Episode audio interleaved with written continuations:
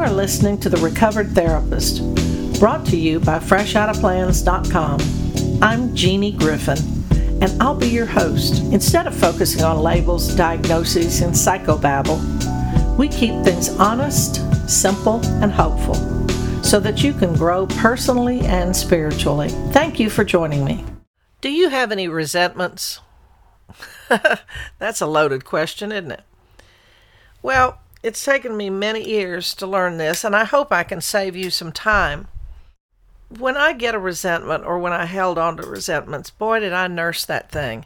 I kept thinking it over and over, kind of like an instant replay machine. And I get mired down in all the details. And he said, and she said, and they said, and then this happened, and that happened, and it's not fair, and blah, blah, blah. Oh, man.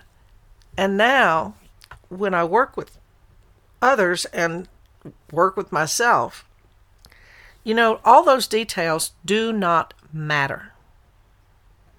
I know I got invested in them because one of my old beliefs was life should be fair and everybody should be treating me well, etc. Well, throw that in the trash can. Life's not fair and not everybody will treat you nicely.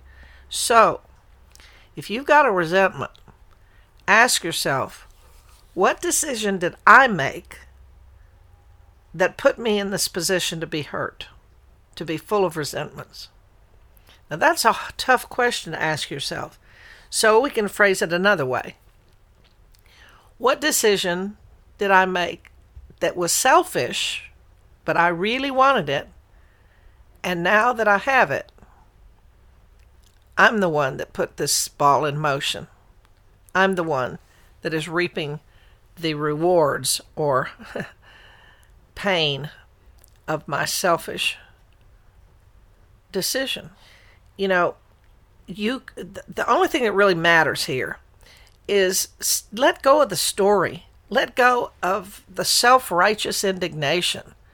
Let go of all that and ask yourself, do I want a solution and if so, how do I get one? And the solution is the same in every single episode or every single situation. The solution is how can I have peace in the middle of this? Now, it might be that you can take action like leave a job, divorce somebody, choose to find a new friend. I mean, those are things that are clean cut not necessarily unpainful, but they're actions you can take to change your life. Now, what if changing would involve too many things? So, hurt too many people. Um, then the, the decision becomes how can I find peace in the middle of this mess that I contributed to? How can I find peace in the middle of this mess that I contributed to, that I set the ball rolling. And it can be done. I've done it myself, and I've seen so many people that in the middle of the chaos around them, they can find peace. Keep listening to these podcasts. Also, there is a YouTube video that I did during COVID, and it's how to find peace in the middle of chaos. It can be done. Thank you for listening to The Recovered Therapist, where we keep topics honest, simple, and hopeful. I love you. There's not a damn thing you can do about it. Until next time.